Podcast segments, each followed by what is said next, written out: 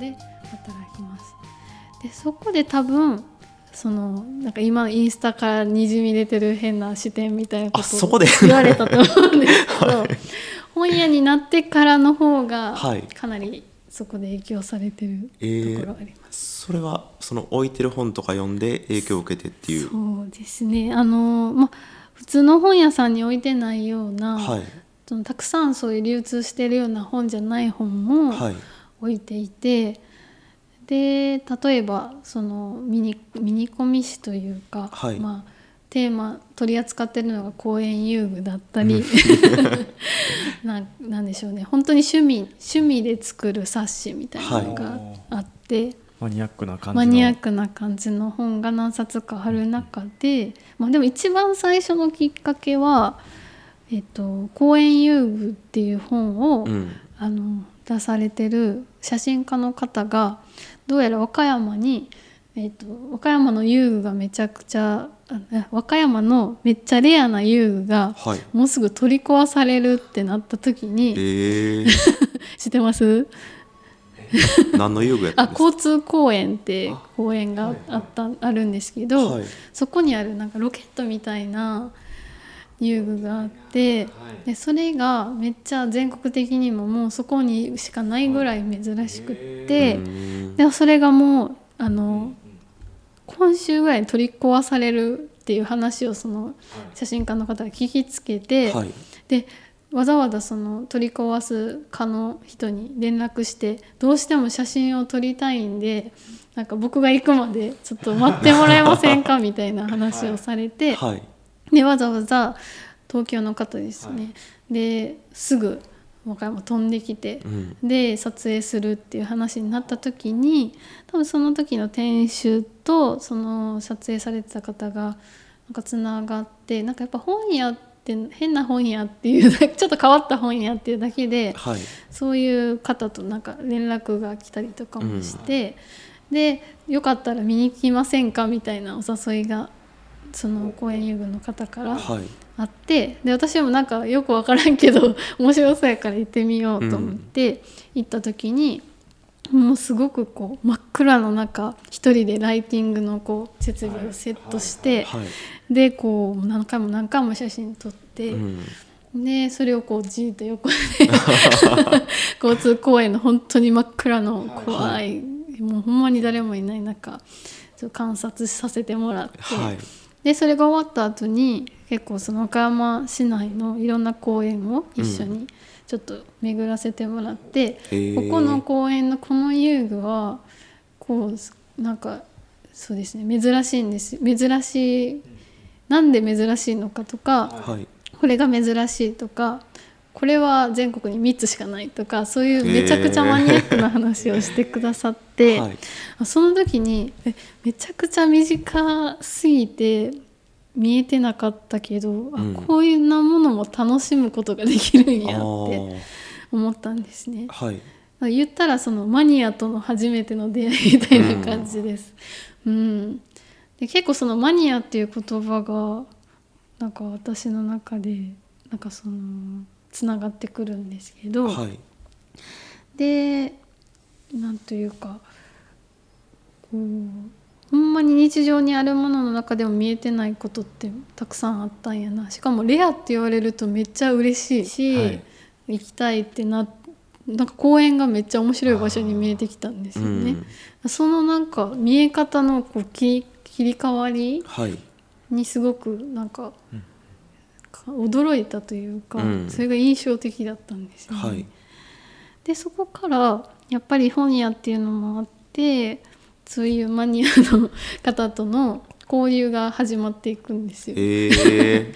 はい、他に例えばその印象的な方ってどんな方がいますか、えっとですね。それまあえっとドムドム連合会っていうのがありまして ドムドムハンバーガーって、はい、あの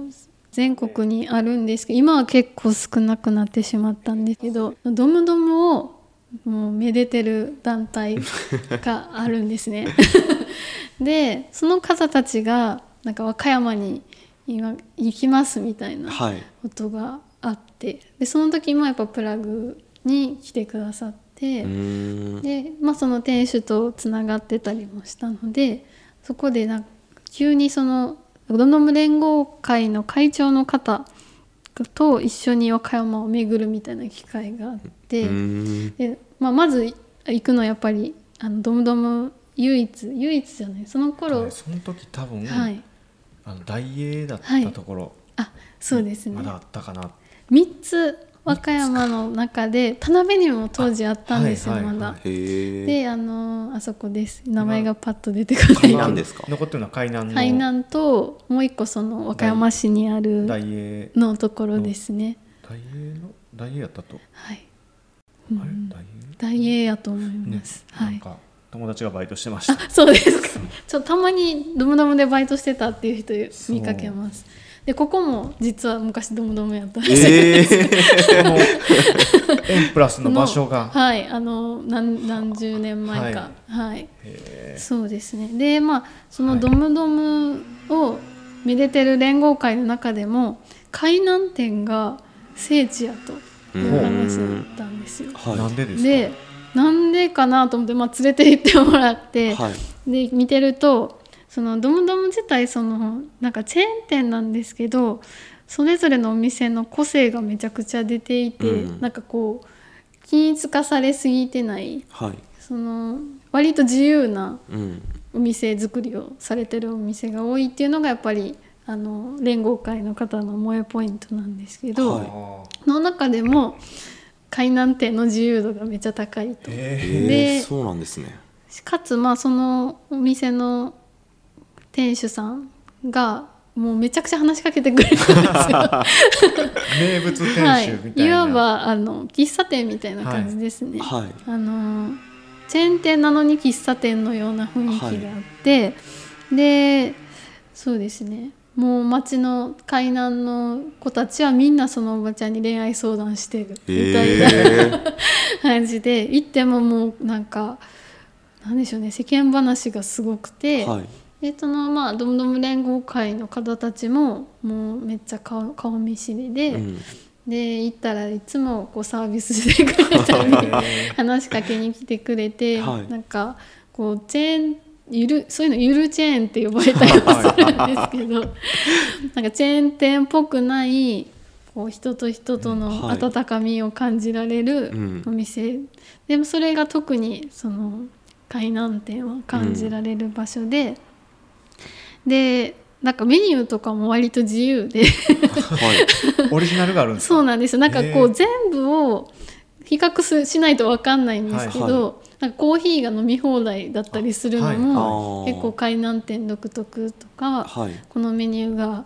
独特っていうのは当時、うん、今もちょっとねあの1回経営者が変わったりして、ね、ちょっと変わってる部分もあると思うんですけど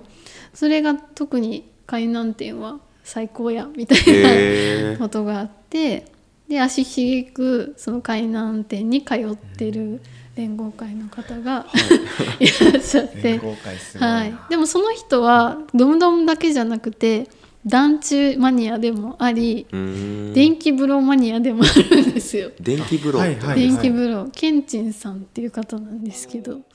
あのー、この前幸福湯さんでも展示のイベントを、はいしてあって、はい、電気風呂マニアって書いてあったと思います、そ の方との出会いはかなり衝撃的でででその方ドムドム連合のメンバーの中の方たちもめちゃくちゃそれぞれマニア性があって、うん、結構その皆さんそう好きなマニアの対象物を定めたら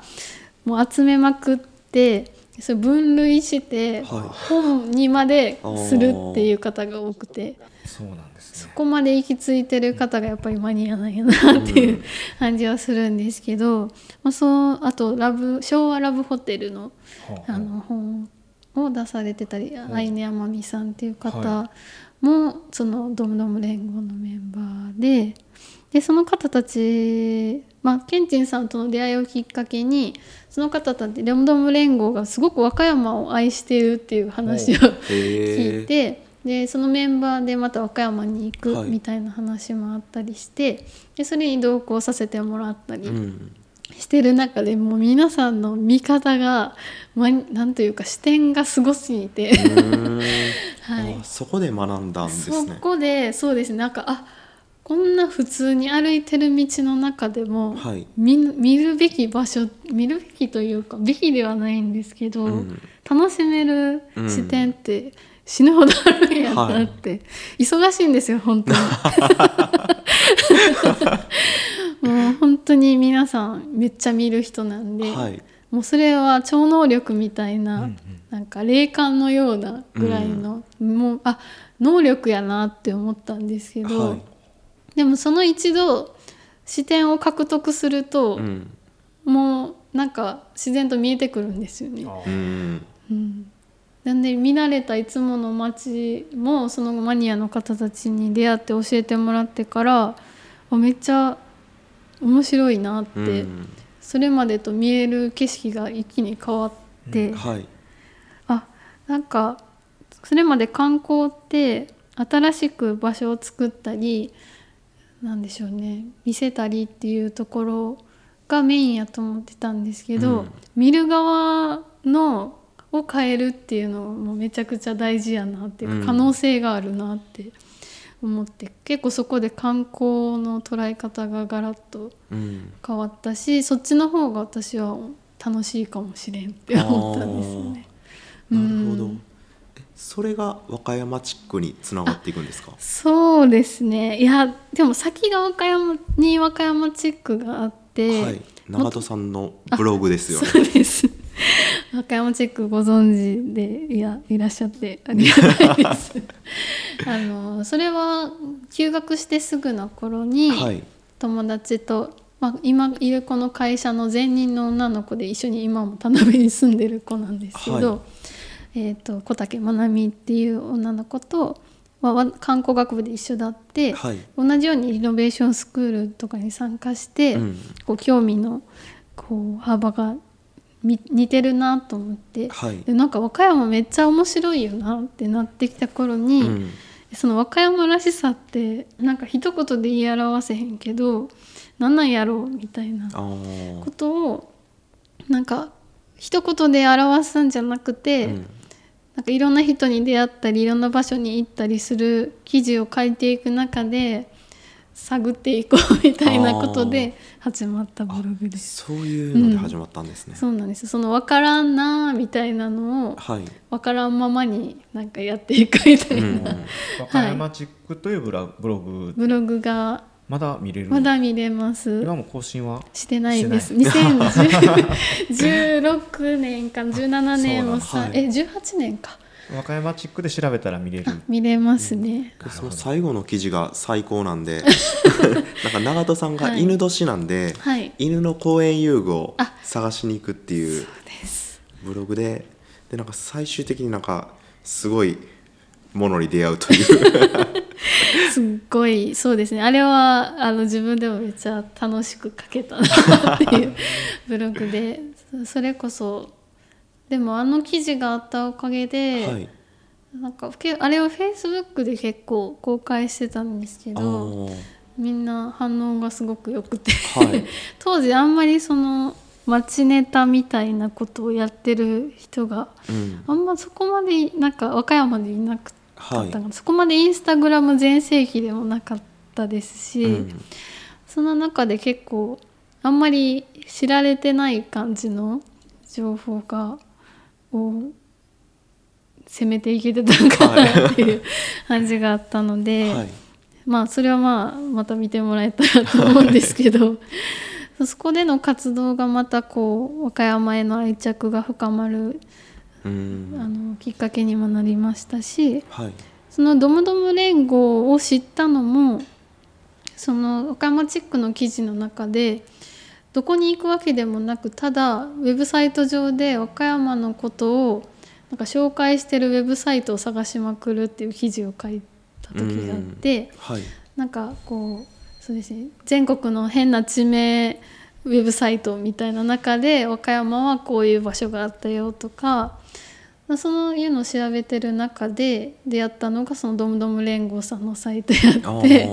でドムドム連合さんのサイトの星星5つがなんと海南店でした みたいなことを書いてたりとかして、まあ、そこでそのふわっとドムドム連合さんとも出会っていたっていう感じですね。なのでそこでいろんなあこんな風にいろんな岡山面白がるウェブサイトがあるんやなっていうのも見てて、はい、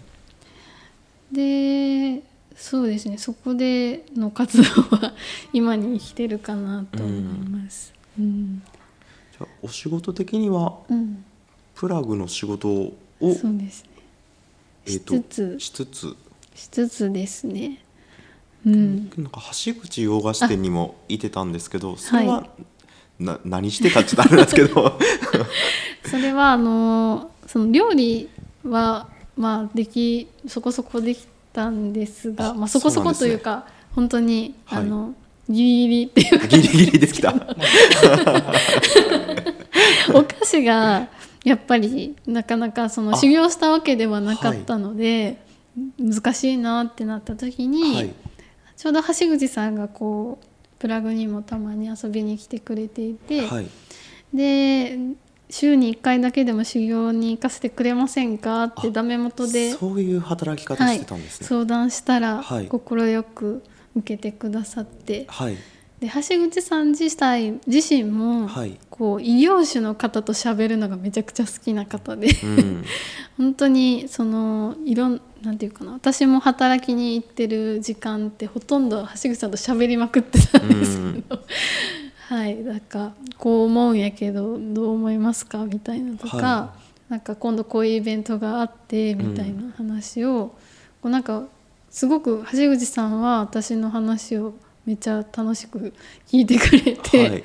で橋口さん自体もそのお菓子屋さんだけにとどまらないことをいろいろやりたいみたいな方で。うん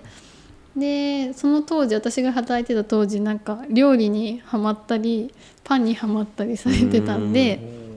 その和菓子作る傍ら料理出す日を作ったり、はい、お菓子出す日を作ったり料理教室料理教室お菓子教室をやってみたり、みたいなのをこう一緒になんかイベントページ作ったりとか、うん、こうちょっとお菓子屋さんやけどお菓子屋さんっぽくない感じの見せ方みたいなのを、はい、私もその関わりながら外の視点で、はい、あの意見交換しながらやってみたりっていうことを、うん、お互いにすごく楽しい環境でした、はいえー、まあ、橋口さんどう思ってたか分かんないですけど。じゃあその時は、カフェで働きながらお菓子も修行してどっちかっていうと飲食方面に行こうとしてたんですか、はい、いええっとその飲食は手段かなと思ってて、はい、まあ、そのプラグのコンセプトもこう食卓を囲むとみんななんかこう壁がフラットになって仲良くなりやすいよねみたいな、はい、美味しいものを囲んだイベントっていうところを結構美味しいものというか食と食とイベントを掛け合わすみたいなことを意識してたので、うん、なんというかそのめちゃくちゃこう食に偏りすぎるわけでもなくめっちゃ美味しいものを作り、はい、修行したいっていうわけではなくてうん。何でしょうね。なんかこう食のある場所を作りたいというか、はい、うん、結構場所ベースで食べ、はい、美味しい食べ物食べれたらいいよねみたいな。うん感じもあってっていう流れでしたね。うん、うん、そその後はどうなっていくんですか？その後、えーとま、掛け持ちの期間が続き、はい、であるタイミングで、えーと本屋からちょっと離れることになって。、はい、で2階がコワーキングスペースだったので、はい、まあ、本屋で働き始めてちょうど1年半ぐらいだったかな。うん、で2階の、えーと、事務コワーキングスペースの方で移住プロモーション事業っていう、はい、岡山県の移住の、えー、促進の関連の、はい、えー、事業っていうのを、まあ、小泉さんの会社の方で、はい、あのと取れたので、うん、その、まあ、1年間の縛りがあったんですけど、はい、そこのお手伝いをメインに活動活動というか、うん、お仕事が切りなんかカフェからそのイベント企画とか、はい、結構事務作業というかそういう方に変わっていくんですよね。はい。はいただそのかそっちのこともやりつつ下のプラグの曲がり的な感じで、はい、そこはもう本屋になってから夜結構空いてる時間が多かったんで、うん、毎週3日間ぐらいブレンド感覚っていう、はい、あのだし茶漬けバーみたいなことを あの夜だけ、はい、夜何日かだけやるっていうのを半年ぐらいやりながら、えー、2018年19年とかは19年か、うん、2019年はそのブレンド感覚と2階のそので移住プロモーション事業をお手伝いするみたいな感じの仕事形態でした。なるほど、はい、じゃあちょっと、うん、ちょっと休憩入れますか？いや難しいな。いろいろね、なんか時系列が分かんなくなりました。すいません。えー、けどなんか同時並行でめちゃくちゃいろいろ走ってるんで何から聞けばって感じですよね。そうですね。2019が多分一番いろいろ重ななんか一つの仕事じゃなくていろいろやってた頃かなって思います。幸福湯の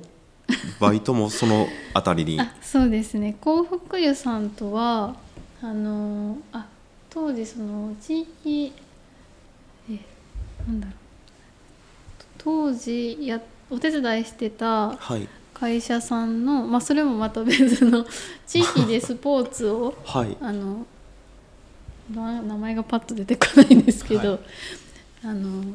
スポーツを楽しむコミュニティを作ったり場所を大臣でやられてる方がいて、はいはい、そこのチラシ作りをお手伝いを広報としてしてた時に、うん、大臣に幸福湯があったので、はい、その幸福湯のゆかさんっていうあの、はい、今の3代目、ね、3代目の方が、なんか帰ってき当時まだあと継ぐっていう話になってすぐの頃で、うん、お風呂改装する前だったんですけど、はい、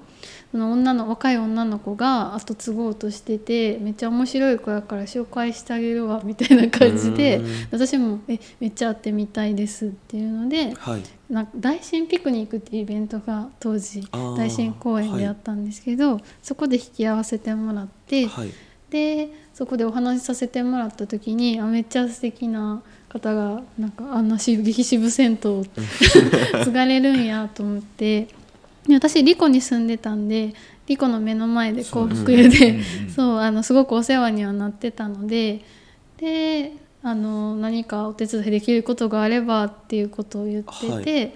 で、まあ、そのお風呂がリニューアルするタイミングで何かあのイベントやりたいよねみたいな、うん、でも何したらいいかなっていう相談をされた時に。はいまあ、あの一個そのお風呂の中ってそんな撮影、うん、普段できないんで、うん、その最後の姿をみんなで自由に写真撮れる機会があっても面白いんちゃうかなっていうのを、まあ、それもなんか小泉さんから若干こうアイデアを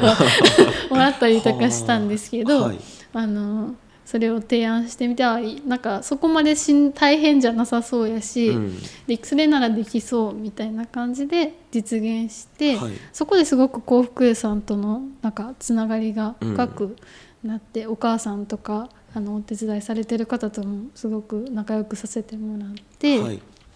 でその流れでリニューアル、まあ、そこからリニューアルまで半年ぐらいあったんですけど、うん。はい、リニューアルしてからちょっと夜お掃除する人探してるってなった時に、うん、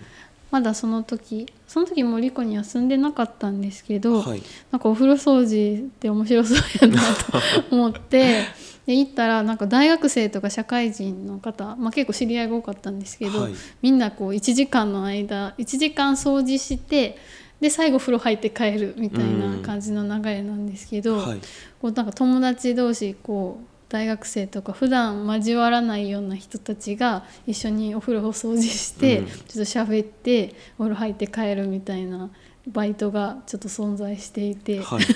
でそれ面白かったんで半1年ぐらいかな、うん、シフト制でシフト制というか、はい、その週に12回とかだったんですけど、まあ、そういうまあ本当に気軽なバイトだったんですけど、はいえー、があと小津さんのお手伝い。そうですね。それも並行して。はい。その頃は小津小津好きあ小津さんがまだ田辺田辺じゃない和歌山に移住してきてすぐの頃で、はい、ではすごいこうもともとケータリングもされてた人で、うん、面白い人が来たなと思ってて、うん、まあ、プラグに来てくれたのがきっかけで知り合いになってでその頃もう一個その拠点がはい、劇の場北町っていう劇の場北町あの劇場があるんですけどご存知じゃないですか、ねはい、知らないです。あの結構劇団さんの練習場所だったり、はい、実際に公演話題の演劇部演劇部の子とかもそこで公演したりするような劇団の場所拠点みたいな場所があって、はい、そこの隣の倉庫をちょっとなんとかできへんかなみたいなので北町取ってっていう名前で、はい、その小泉それもまた小泉さんと一緒に、はい、そこをなんか一つの拠点としてなんかイベントスペースとしてやってた頃があって、うん、まあ、そこのイベントのケータリングに初めて小津さんに頼んで小津さん昔こういうケータリングの仕事をされてたんやったらちょっと知ってもらえないですかね。私手伝うんでみたいな感じでお願いしたのが多分小津さんの岡山で初めてのケータリングの。なるほど。2019年を経て2020年の春から東京に行っちゃうんですけども、はい。はい、これは何か きっかけはあったんですか？東京はそうですね、はい、なんか当時付き合ってた彼氏が、あのまあ、音楽をやっていてで、まあ、東京ののすごく憧れてるミュージシャンのところに修行に入らせてもらえるみたいな話があって、はい、えー、東京かって思ってて、うん、でもなんかそんななんかついていくみたいなの私あんまり好きじゃなかったんで、はい、どうしようかなって思ってた時にちょうどそのプラグのあプラグじゃないですね。ルーカルの仕事移住プロモーション事業も終わったので、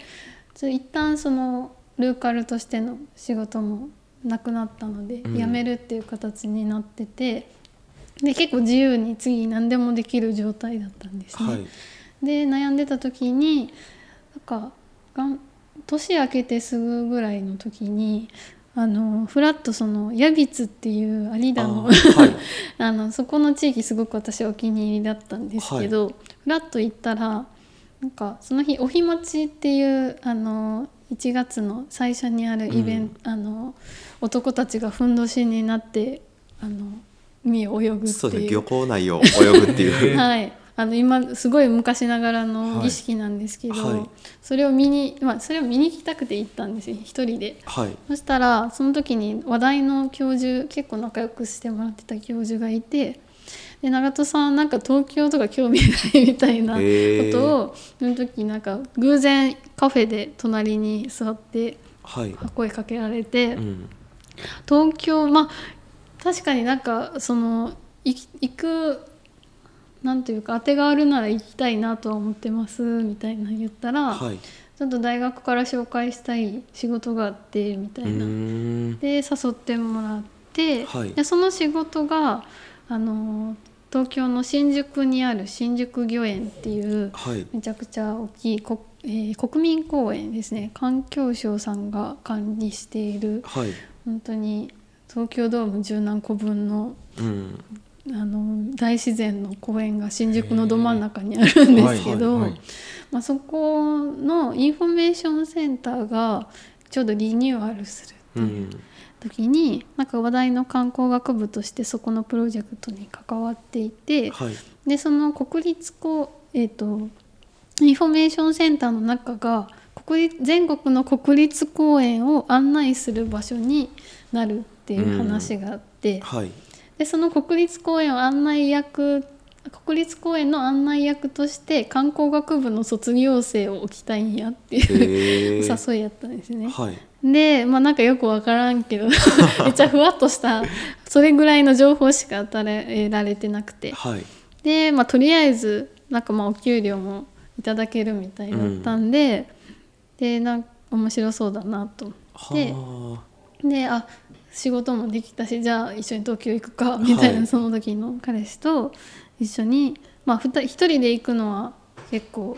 家賃とかも大変でしたけど、うん、2人ならまあ気軽に行ってみたらいいかと思って、はい、東京に行くっていうなるほど。そういうわけやったんですね、うん、偶然が、まあ、重なったのもありつつ、うん、ただその年からコロナが始まったんですよ。はい、そうですね、はい、なんか東京に本当に行ったのが3月の終わりだったんですけどまさに、はい、あちょうどまさに始まってそうなんです。大変でした。大変だったんですか？そうなんです。まず仕事ができないそうなんです。その新宿御苑の施設がオープンするのが4月の予定だったのが、はい、もう全然呆れなくて、うん、やっぱり国の施設っていうのもあって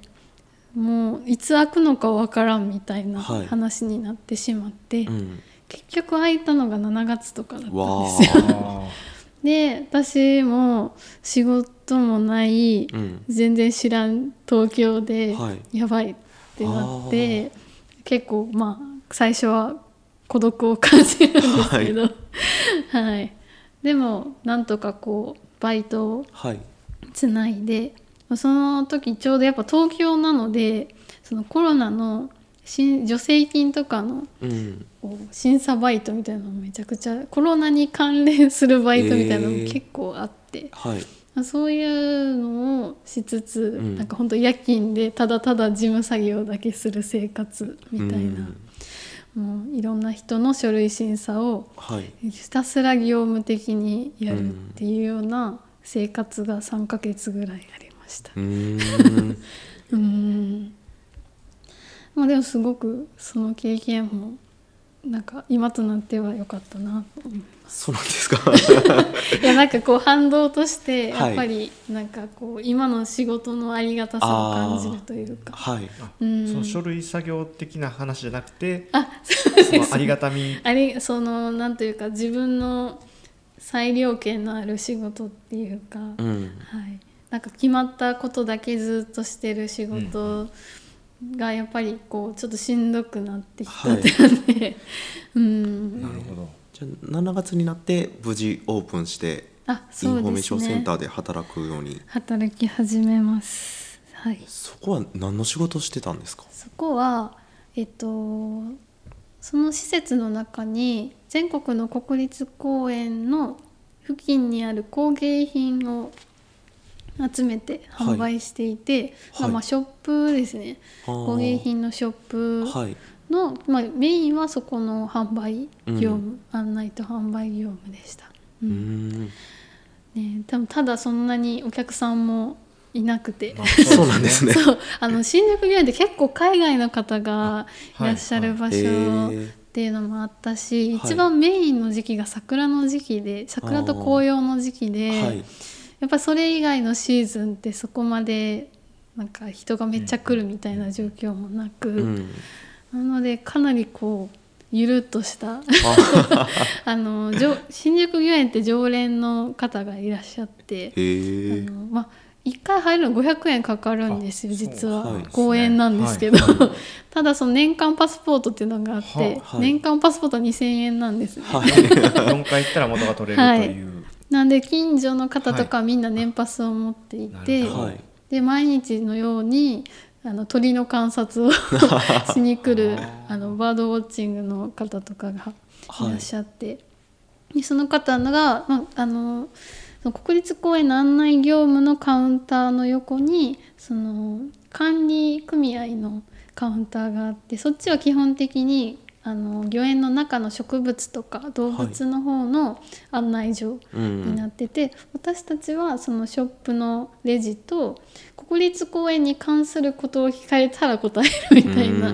場所で隣の方が圧倒的に使われるので、はいなんか隣がなんか盛り上がってる話をこう聞きながら「ええこんな鳥おるんや」みたいなまたそのなんかマニアの人たちの話みたいな。そうなんです。この鳥が可愛いみたいな写真を見せてもらったりとか、はい、なんかこう、まあ、それはそれですごく面白い経験で、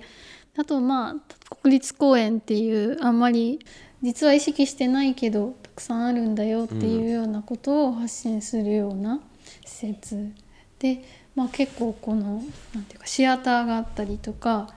こう瓶を開けたらなんか映像が広がるとかなんか割と体験型の施設こう体験コーナーもあったりして、はい、まあ、そこの管理とかもしてました、ね、うん。それが？それがまあ1年そこから、まあ、またあのコロナもあって、はい、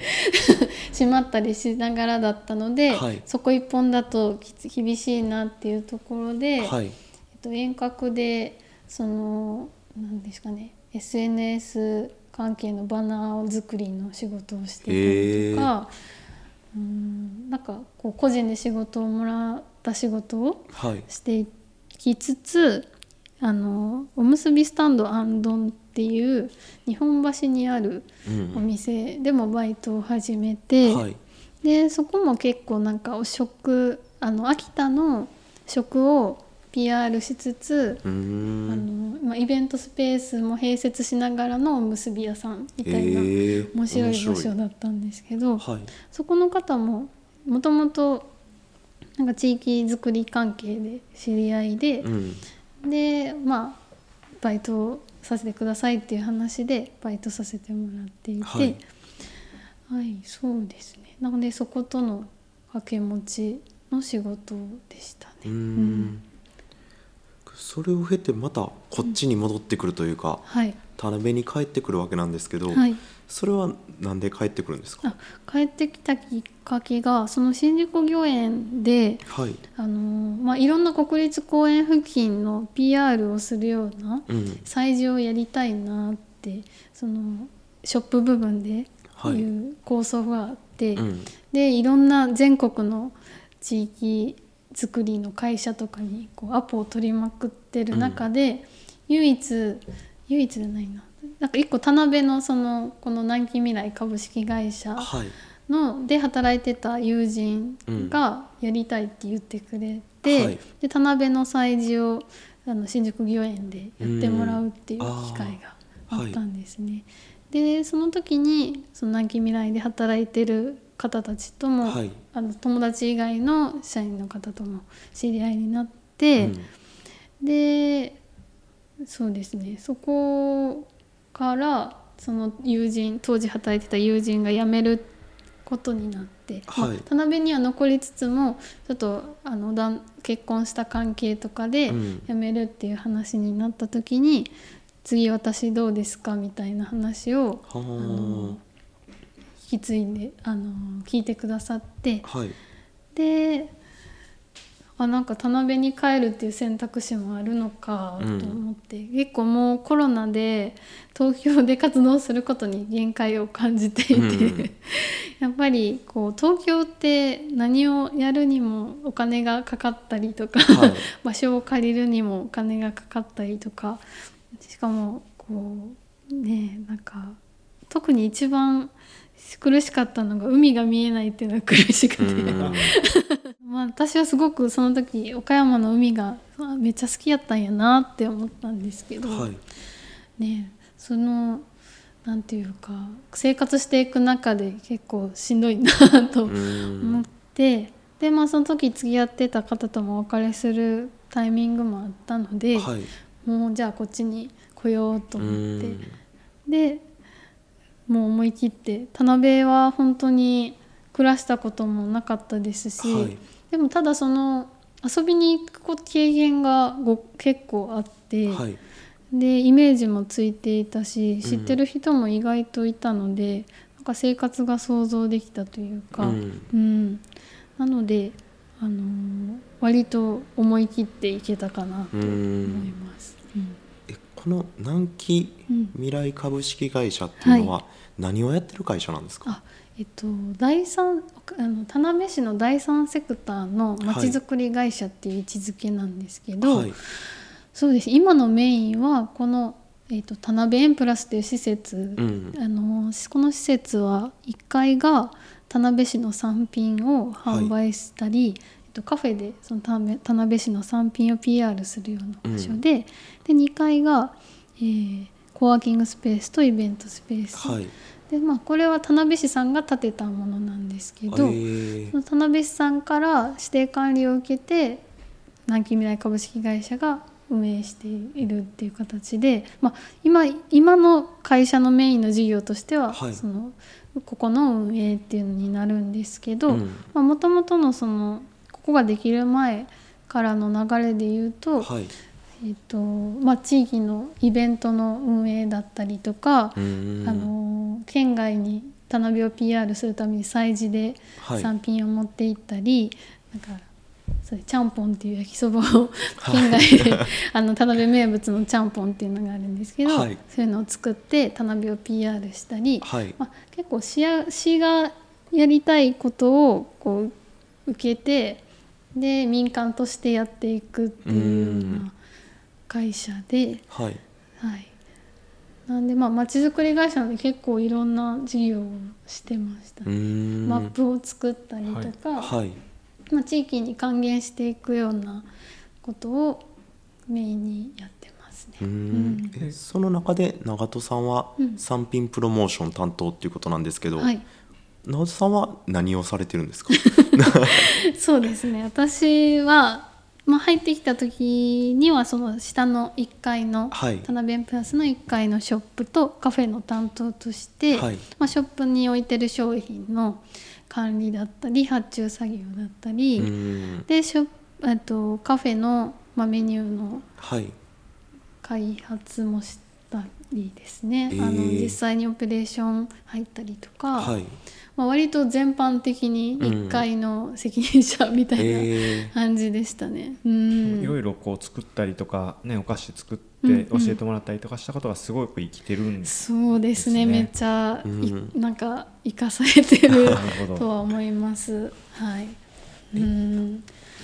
で、まあ、今はもうそうですね。ショップカフェの担当の子が新しくできたので、はい、ショップの方をメインにしつつ、うん、まあ、イベントの運営だったり企画だったりっていうことも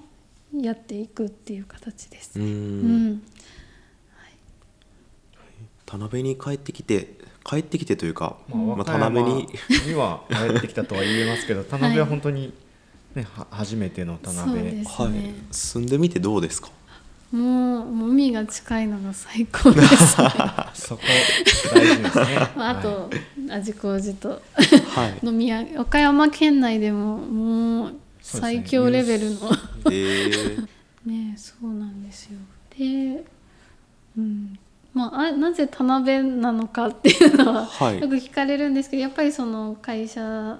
に仕事があったっていうのとやっぱりその何ですかね。結構移住の仕事をしていた時に、はい、田辺にすごく可能性は感じていて和歌山の真ん中でもあるし、はい、なんというかこう和歌山全体に行きやすいじゃないですか。そうなんですか。ま あ確かにあの、うん、新宮とか、はい、あの紀南の方にも1時間ぐらい、うん、和歌山市内も1時間そうですね。はい、どこ岡山を楽しむ上で絶好のポジションなんじゃないかなっていうのを思ってて。確かにそうか。うん。で実際移住先としてはめちゃくちゃ田辺って人気で。そうです 広いので、うん、いろんなこう要望とかに応えられるというのもあるのかなと思うんですけど。そうですね、うん、確かに確かに、山の方のね、はい、田舎暮らしがしたい人はもっと龍神とか、はいね、本宮の方に行かれると思うんですけど、まあ、私は結構この辺がちょうどいいなと思ってて海が。海が見えてちょっとまあ街があって,、はい、って歩歩ける歩いて楽しい範囲が多いんですよね、は。い、田辺は。ね。うん、田辺どんなところがお気に入りですか？どんなところ？そうですねその特に私のお気に入りスポットはやっぱり扇ヶ浜って海なんですけど、何、うん、ですかね。すごく居心地のいい海で、はい、なんか和歌山市にいる時って、まあ、海はこうドライブしながら見ることは多いんですけど、はい、なかなかそのわざわざ浜まで行って浜海を見に浜まで行くみたいなのは、うん、なんか大事というか、はい、かなかったんですけど扇ヶ浜はなんか目的がなくてもただなんかご飯買ってそこで食べるみたいなのが許されるようななんか日常の延長線にある公園みたいな浜でんでなんかこうなんて言うんですかね、まあ、白浜とすごく対照的だなと思うんですけど白浜めっちゃ観光地の浜なんですけど、うん、田辺はめちゃくちゃ日常の浜ででいろんな人がおのおのやりたいように過ごしていて。うんまあ、なんか普通海ってサーフィンとか釣りとかこう明確なアクティビティと結びついてることが多いんですかね。多いですよねっていうイメージがあったんですけど、はい、なんかみんな割とこうただなんとなく過ごしてる人とか、うん、散歩だったりとか高校生とかもこうなんかなんでしょうね。動画撮りに行ってるんかな。なんか結構高校生も多くて、はい、バスケフリーのバスケットゴールがあるんでバスケしてる子がいたりスケボーしてたりなんかおのおのやりたいことをやりつつなんかただ喋ってるだけの人もいるみたいな感じで、え。ー、なんかその全体いる人の雰囲気も含めて荻ヶ浜がめちゃくちゃ好きです。えー、と行ったことないんで、うん、今度行ってみます。ぜひぜひ。田辺に来てから、うん、なんか長門さんの純喫茶巡りもなんか加速してるような気がするんですけど、うん、そうですね。あの田辺は喫茶の聖地でもあると思います、はい、これ純喫茶好きになったのはどれぐらいのタイミングからなんですか、純喫茶好きになったのはそれこそ和歌山チックが始まってすぐ2015ぐらいですかね。うん、になんか純喫茶うんなんでしょうね。なんか惹かれるなぐらいの感じだったのが、はい、よく行く古着屋さんの女性とその純喫茶の話で盛り上がって、はい、で一緒にじゃあなんか純喫茶好きで巡ろうよみたいな話で純喫茶部みたいな感じで言い出したのがきっかけで、はい、あ純喫茶っていうのもなんか趣味になるんやみたいな。純喫茶行くっていうのも趣味になるんやみたいなことがあって、はい、でそのそうですねそれがきっかけですね。何に惹かれてるかっていうとなんかあんまりその頑張頑張ってないというかこびてないというか。はい、はい、なんかこう独自のなんか店主さんのやりたいことっていうのが詰め込まれてる場所やなと思って、はい、特にやっぱり昔作られてるのでなんか使ってるものた例えば建物に使ってるものとかも、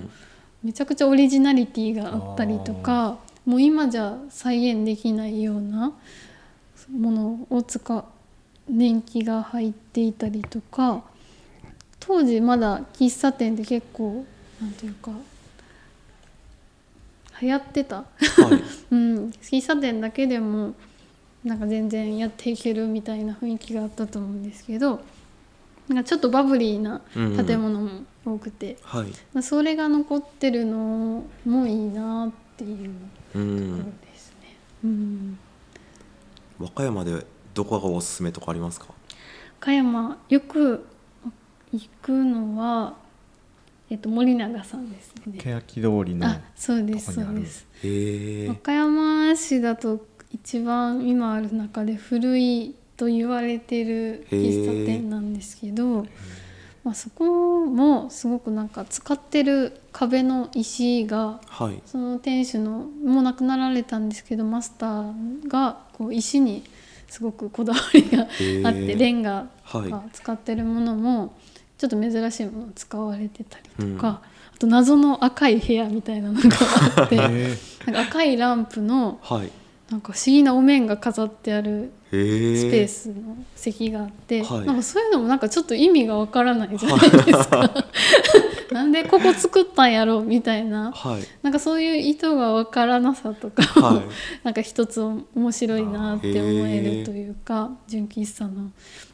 でまあ、そこもやっぱりその店主さんがめっちゃ話しかけてくれる タイプで、はい、もうみんなやっぱりこうおしゃべりをしに来てるような雰囲気もあって、うん、なんかお客さんとしていくっていうよりはなんかもうちょっとこうお客さんの垣根を越えれる場所というか、うん、ちょっとドムドムとつながるところがありますね。つながりますね。なんかやっぱり私はそのなんでしょうね。ディズニーランドとかもそうなんですけど、はい、で喫茶店もそうだしドムドムとかもそうなんですけど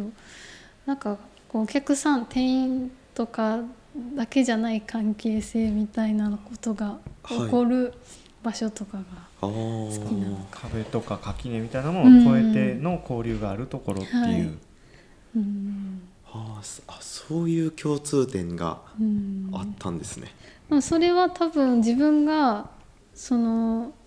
お客さんとして店に行くんじゃなくて、はい、この人に一人の人として認識されることが嬉しいって思うからなのかなと思ってて、はい、なんか RPG 的な、はい、なんか仲間を増やしていくみたいな意味で、なんか自分の存在を認めてもらえるというか、うん、なんかでプラグをやってる時も、結構移住してきて友達がいないよっていう人とかも結構来てくれていてこうお客さんとしてじゃなくてこう名前で読み合えるぐらいなんかカウンター席もあったんで結構すぐ仲良くなって、はい、そこまで忙しい店ではなかったので、うん、永遠に喋り続けられるみたいな雰囲気があって、はい、なんかそれをきっかけになんかこう、まあ、表現されたことがあるのはなんか浮き輪みたいな場所で私にとってプラグは浮き輪みたいな場所でなんかここで初めて自分の名前を呼ばれた時にあここに居場所があるなと思ったって言ってくれた子がいて、はい、まあなんかそういうなんていうか場所づくりにすごくなんか意味があるなって思ってるのかな。はいえー。うん、じゃあ今後長門さんは、うん、そういう場所が作りたいっていう感じなんですか？そうですね。なんかここがそういう場所になったらいいなとも思いつつ、はい、なんか南紀未来がやっていくことってここの運営だけじゃなくて、はい、まあ、このエリア全体が面白くなることなので、うん、まあそうですね一応今いる南紀未来でできることとしてまあ、場所ずここだけじゃない場所づくりみたいなことも取り組んでいけたらなと思ってます。うん、そうですね。うん。なんか具体的に計画してることとかってあるんですか？すね。いやでもうん。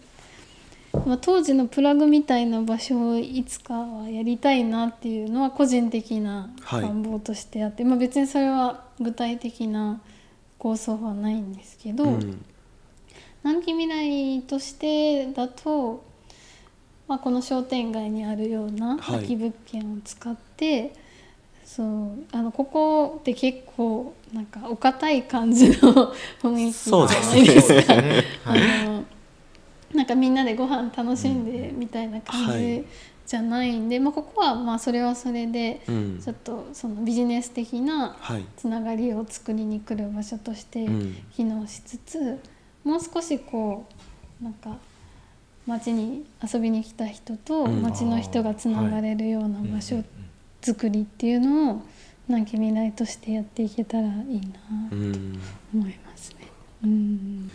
長門さん長時間ありがとうございました。で毎回ゲストの方にお伺いしてるんですけども、はい、長門さんが今和歌山で気になってる人とか、はい、この人の話を聞いてみたいっていう人とかっていますか、はい。えっと、これまでのそのお手つあの経験の話でも出てきたあのおずずキッチンのおずさん、はい、はい、あのこの前前回じゃない、えっと、最初の方でね、はい、旦那のさんの茶豆さんは、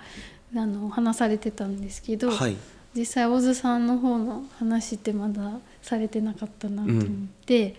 うん、やっぱりすごく一緒にお仕事させてもらってる中でも考え方すごく面白い方ですし今ちょうどね始まもうすぐ始まろうとしてい。るフードセンター岩瀬、はいはい、そちらの作るにあたってのお話も聞いてみたいなと思ってます。もうすごく聞いてみたいので 次回は小津さんに、小津さんに、はい、行ってみたいと思います。やすいですし。はい、ありがとうございます。で、最後に長門さんから何か告知とかってありますか？告知、そうですね。えっと二点ありまして、はい、えっと田辺の楽しみという、はい、甲斐みのりさんってご存知の方いらっしゃるかな。えっと文筆家の方なんですけど。はい地元パンとかそういう、まあ、それこそ いろんな街の見方を面白がっていらっしゃって、うん、いろんな本を書いてらっしゃる人なんですけどの方があの田辺をすごく気に入ってくださっていて、うん、で数年前から田辺のフリーペーパーの、はい、編集もされてるんですけどその中で満を持しての「田辺の楽しみ」という本が発売されることになりました。はいでその本の発売に際して、えー、田辺エンプラスの方でもあの発売記念の特設コーナー、うん、まあ、4月20日に発売なんですけど、はい、特設コーナーをやりつつ5月にあの成功者さんと甲斐みのりさんをお呼びして、はい、あとあの岡山県内の本屋さんもいくつかお呼びさせていただいて、うん、5月21日にマルシェイベントも開催予定です。はい、楽しみですね。はい、もう ARC さんも、はい、前回あの去年本当は開催予定だったんですけど、うん。はい、コロナで延期延期でマルシェイベント自体はちょっと満を持してっていう感じなんですけど、はい、本取り扱ってる ARC さんもぜひ関わっていただけたらと、ぜひぜひ。思ってます。させていただきます。であともう一個いいですか？はい。でもう一個あの田辺のこの先ほどから言ってる扇ヶ浜で、はい、3年前から塩堀キャンプっていうイベントをやってて、はいはい。はい、あご存知ですか？めっちゃ楽しそうで行きたいなと思いつつ来れてないんですよ。ありがとうございます。まあ知っててくださるだけでも嬉しいんですけどあのまあ扇ヶ浜の海で音楽とで食とでまあ普段のその扇ヶ浜の雰囲気を感じつつちょっと特別な一日を楽しんでもらえるようなイベントで、はい、まあ、キャンプもできる特別にその塩堀キャンプの期間はキャンプも海辺でできるので、うん、前日も泊まっていただいて夜も泊まっていただいてっていう形で出まして、まあ、そこでのあのそれが開催予定が、えー、9月の18なんですけど、はい、そちらにあのね、お手伝いに来ていただける方など 募集絶賛募集中です、ボランティアスタッフなど、はい、まあ、いろんな形で関わっていただきたいなと思ってるんですけど、うん、まあ、まずはでも荻ヶ浜を見に来てほしいなっていう気持ちがあるんで、はい。うん、なんか田辺にねあの遊びに行ってみたいなと思った方はぜひ私に 連絡してくださったら、まあ、まずはその海のね、あの魅力を伝えれたらなと思うので、うん、はい、一緒に田辺を巡らせてもらえたらと思ってます。楽しそうですね、はい、なんかそういうね ワンクッションイベントがあったらいいかもしれないですね。はい、うん、そうすると、うん、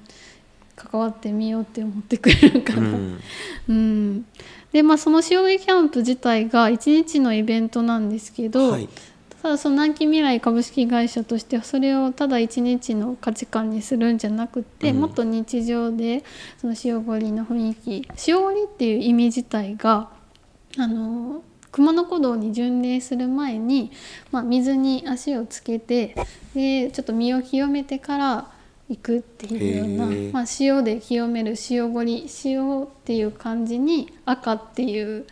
あの身から出る赤、はい、っていう感じで離れるで塩ごりっていう感じなんですけど、はい、まあ、それを模しているので、まあ、ちょっとその何ですかね日巡礼っていうには大げさなんですけど、はい、風景を見て、まあ、海の美しい風景を見てちょっと水に足をつけてみて自然を感じて、うん、こう本来の自分に帰っていくようなあの価値観であの日常的に街中で塩ごりの価値観を感じられるイベントだったり場所だったりっていうのを作っていこうっていうプロジェクトが、はい、ありまして、はい、あの大岩浜にあの、はい、洗うとこありますよね塩そうなんです。塩掘り場っていうのができたんですけど、はい、まあ、あの塩掘りの仕方ってすごく自由なんですよ。すね、自分そこのあの看板にもあの皆さんなりの塩掘りをされてくださいって書いてるんですけど 本当に私は景色を見るだけでも塩掘りになるんじゃないか。な塩掘りと。フリースタイルで、はい、汚れを払うって意味なんですけど、まあ、汚れを払うってなんか なんか大事やなと思うんですけど。やっぱ景色を見てると自分との対話の時間が取れるというか、うん、なんかこう本来の自分の声が聞こえてくるようななんか時間が作れるのかなと思うので、うん、特に夕日の時間がねめちゃくちゃ綺麗なので、はい、まあ、そういったものも合わせて楽しめる、まあ、塩掘りっていう価値観を広げていくようなプロジェクトがこれから田辺で起こっていくので、はい、ぜひ何かこう一緒に 興味ある方は させていただいたらなと思ってます。はい、各種情報は、はい、長門さんのインスタグラムをチェックしたら、はいわかる感じなんですかね？はい、そうですね。はい。はい、あと南紀 あ田辺エンプラスのサイトだったり、はい、塩堀キャンプのインスタアカウントもありますので、はい、はい、お願いします。ありがとうございました。はい、それでは最後に白石君から連絡をお願いします。はい。事務連絡させていただきます。エキセンラジオは Spotify や Apple Podcast など各種音声配信サービスで配信しています。感想などは、キセンラジオをつけて SNS でシェアしていただくか、ダイレクトメッセージをいただけたら嬉しいです。番組のオープニングとエンディングの楽曲は、お寿司のともみさんのアワヤングです。お寿司のともみさんの CD は、お寿司のともみ通販サイトで購入できますので、こちらもぜひチェックしてみてください。というわけで本日は長門千尋さんにご出演いただきました。長門さんありがとうございました。ありがとうございました。長くなってすみません。いえいえこちらこそ長時間ありがとうございます。しかもお寿司さんの音楽いやお寿司さんめっちゃファンなんですよ。あそうなんです。はい結構もう初期からええあの仲良くもさせていただいてて、そうなんね、一緒に町中華巡りを岡山市でやってました。ええ多分車の中でマジでお寿司さんの曲エンドレスリピート一番聴いてるんじゃないかなぐらいの自信あります。いいですよね。めっちゃ好きです。お寿司さん。そうですね。お寿司さんの話も聞きたい